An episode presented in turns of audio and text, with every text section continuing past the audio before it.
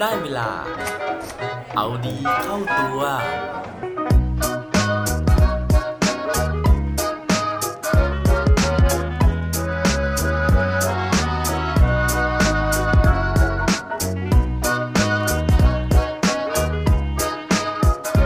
คุณคิดว่าต้นไม้อะไร แข็งแกร่งที่สุดในโลกครับ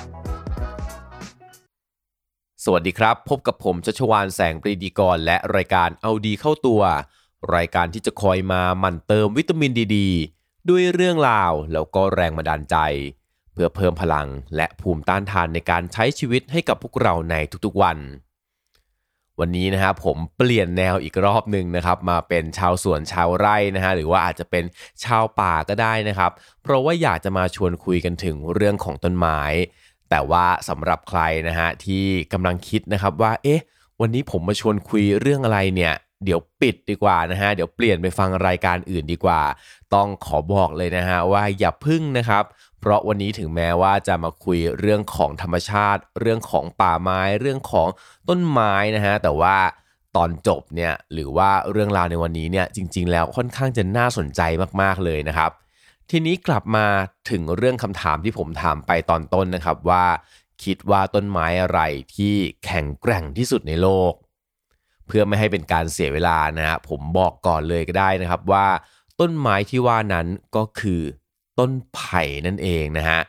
ส่วนมันจะแข็งแกร่งยังไงนะฮะแล้วทำไมมันถึงแข็งแกร่งนะครับ ไปฟังพร้อมกันได้เลยครับ เรื่องราวในวันนี้นะฮะผมจับ หลาย ๆ เรื่องที่ผมเนี่ยไปอ่านไปหาข้อมูลมานะฮะมาผสมกันนะครับ แล้วก็มาเล่าให้ฟัง แต่ว่าหลักๆแล้วนะฮะตัวไอเดียของมันเนี่ยมาจากหลักสูตรนะฮะที่ชื่อว่า Ignite Your Life นะครับซึ่งผมได้ไปเรียนมานะครับจากอาจารย์วาสอีกเหมือนเดิมนะครับ ช่วงนี้จะเล่าเรื่องราวที่อาจารย์วาสเนี่ยได้สอนค่อนข้างจะบ่อยหน่อยนะฮะเพราะว่าค่าเรียนมันค่อนข้างจะแพงนะครับ เพราะฉะนั้นเนี่ยได้เรื่องราวอะไรมานะครับ ต้องรีบเอามาแชร์นะฮะรีบเอามาเล่าให้ฟังให้หมดนะครับ ก่อนที่จะลืมไปนะครับ วันนี้นะครับก็อยากจะมาคุยเรื่องราวนะฮะของต้นไผ่นะครับ ซึ่งต้นไผ่เนี่ยหลายคนนะฮะก็คุ้นเคยอยู่แล้วนะครับ เพราะว่ามันเป็นพืชที่เราเนี่ยแทบจะใช้ในทุกส่วนนะฮะในการใช้ชีวิตประจำวันของเรานะครับ เริ่มตั้งแต่สิ่งเล็กๆ อย่างพวกไม้จิ้มฟันพวกตะเกียบนะฮะหรือว่าพวกเฟอร์นิเจอร์ต่างๆเนี่ยก็ทำจากไม้ไผ่นะฮะ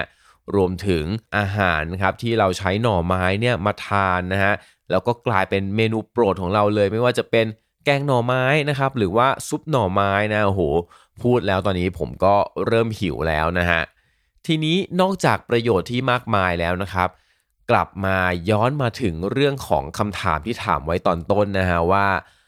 ต้นไผ่เนี่ยเป็นต้นไม้ที่แข็งแกร่งที่สุดในโลกจริงเหรอนะครับ เพราะว่าหลายคนนะฮะอาจจะนึกไปถึงพวกต้นสนนะฮะต้นสัก หรือว่าไม้มะขามนะฮะที่เราเอามาทำเขียงนะครับ แต่ต้องบอกก่อนเลยนะฮะว่าจริงๆ แล้วไม้ที่แข็งแกร่งที่สุดในโลกเนี่ยเขาได้มีการวิจัยมาแล้วนะฮะว่าไม้ไผ่เนี่ยเป็นไม้ที่มีค่าแรงต้านทานการดึงนะครับ คือดึงยังไงก็ไม่ขาดนะฮะเขาเรียกว่า tensile strength นะครับ ซึ่งค่านี้นะฮะวัดกันแล้วนะครับ ต้นไผ่เนี่ยต้องบอกว่าแข็งแกร่งกว่าเหล็กอีกนะฮะ โดยเขามีการทดสอบนะครับด้วยการที่ออกแรงดึงนะฮะวัตถุเนี่ยออกจากกันนะครับ โดยดึงแล้วเขาบอกว่ากว่าที่ไผ่จะขาดได้เนี่ยมันใช้เวลานานมากกว่าเหล็กซะอีกนะฮะเพราะว่าไผ่เนี่ยมันมีความเหนียวโดยธรรมชาตินะฮะแล้วก็ยังมีแรงต้านทานการทุบตีได้ดีกว่าคอนกรีตอีกนะครับ เพราะฉะนั้นเลยทำให้ไผ่เนี่ยกลายเป็นหนึ่งในวัตถุดิบ ไม่ใช่วัตถุดิบนะฮะเป็นวัตถุที่แข็งแกร่งที่สุดในโลกนะครับ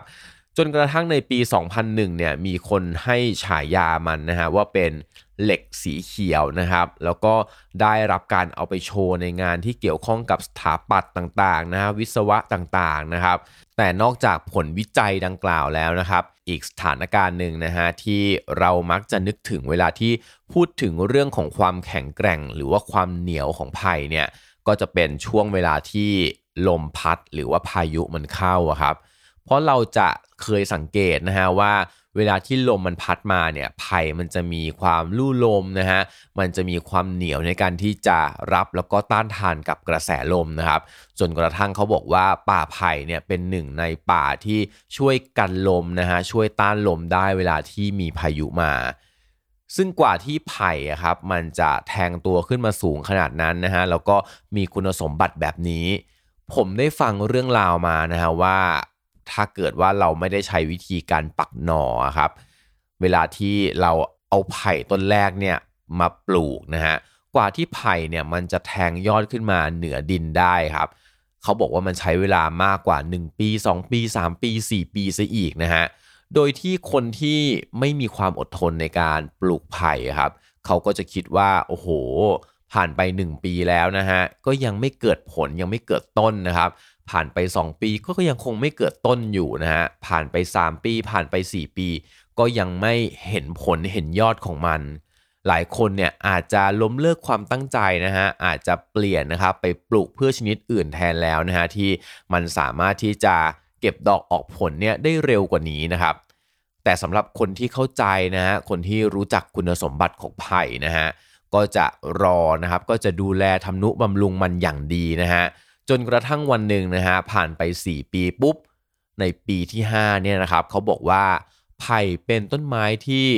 มีอัตราส่วนการโตเนี่ยเร็วที่สุดในโลกนะฮะคือในวันหนึ่งนะครับพอผ่านช่วงพีเรียดนะฮะหรือว่าช่วงระยะเวลาที่มันจะต้องประครบประงมตัวเองแล้วเนี่ยมันสามารถที่จะโตนะฮะโดยมีความยาวมากถึง 90 เซนติเมตรต่อวันนะครับ นั่นคือเขาบอกว่าถ้าเกิดว่าเราเนี่ยมายืนดูต้นไผ่ที่มันแทงตัวออกมาจากดินแล้วครับ เราจะสามารถเห็นมันเนี่ยเคลื่อนไหวหรือว่างอกขึ้นมาได้เนี่ยด้วยตาเปล่าของเราเองเลยนะครับเพราะว่ามันค่อยๆ ขยิบขยิบขยิบขยิบขึ้นมานะครับ แต่ว่ามันอาจจะไม่ได้ขยิบเร็วขนาดนั้นนะครับเพียงแต่ว่าถ้าเกิดว่าเราตั้งกล้องไฮเปอร์แลปนะฮะหรือว่ากล้องที่มัน fast forward เร็วๆนะครับ เราก็จะสามารถเห็นมันได้เลยว่ามันเติบโตขึ้นจริง ๆ นะครับ โดยที่สาเหตุที่มันเติบโตได้เร็วนะฮะกว่าที่มันจะเติบโตได้เร็วแบบนี้นะครับ เรื่องนี้นะฮะมันก็มีผลมาจากการที่มันเติบโตมาช้า 4 ปีก่อนหน้านั้นนะครับ เพราะมันเป็นพืชนะฮะที่ต้องแทงตัวเนี่ยแล้วก็มีความสูงค่อนข้างจะมากนะฮะต้นไผ่นะฮะคือทั้งผอมทั้งสูงนะครับ เพราะฉะนั้นสิ่งที่จำเป็นสำหรับมันเลยเนี่ยก็คือเรื่องของการที่มันจะต้องมั่นใจว่าถ้ามันโตขึ้นมานะฮะมันจะไม่ล้ม ซึ่งสิ่งที่ทำให้มันไม่ล้มครับ ไม่ใช่สิ่งที่อยู่ข้างบนอย่างเดียวนะฮะแต่คือสิ่งที่อยู่ด้านใต้ดิน นั่นก็คือรากของมันนั่นเองนะครับ มันใช้เวลาถึง 4 ปีนะฮะถึง 5 ปีนะครับในการที่จะหยั่งรากลงไปนะฮะเพื่อที่จะเกาะเกี่ยวกับดินนะฮะแล้วก็แผ่กระจายออกไปเพื่อที่จะให้ตัวของมันเองเนี่ยสามารถที่จะพยุงตัวของมันได้ ลองคิดดูสิฮะว่า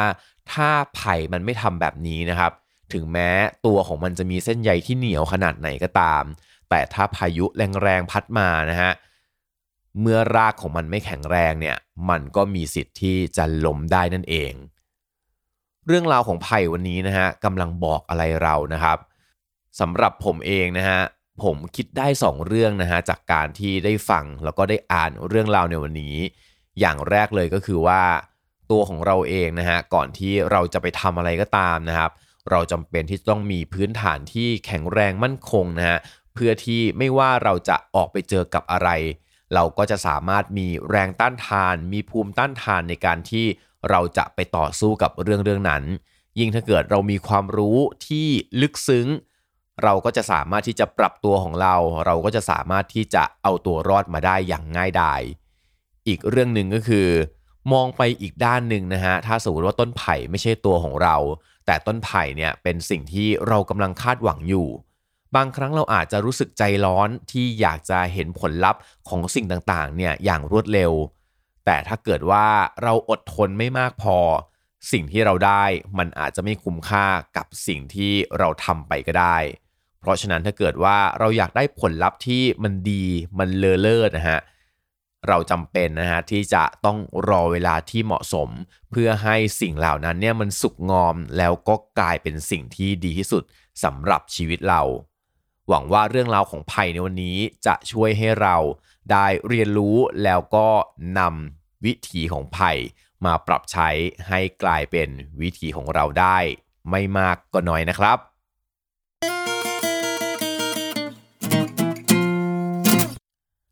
และปิดท้ายวันนี้ด้วยโคดดีโคดโดน เขาบอกไว้ว่า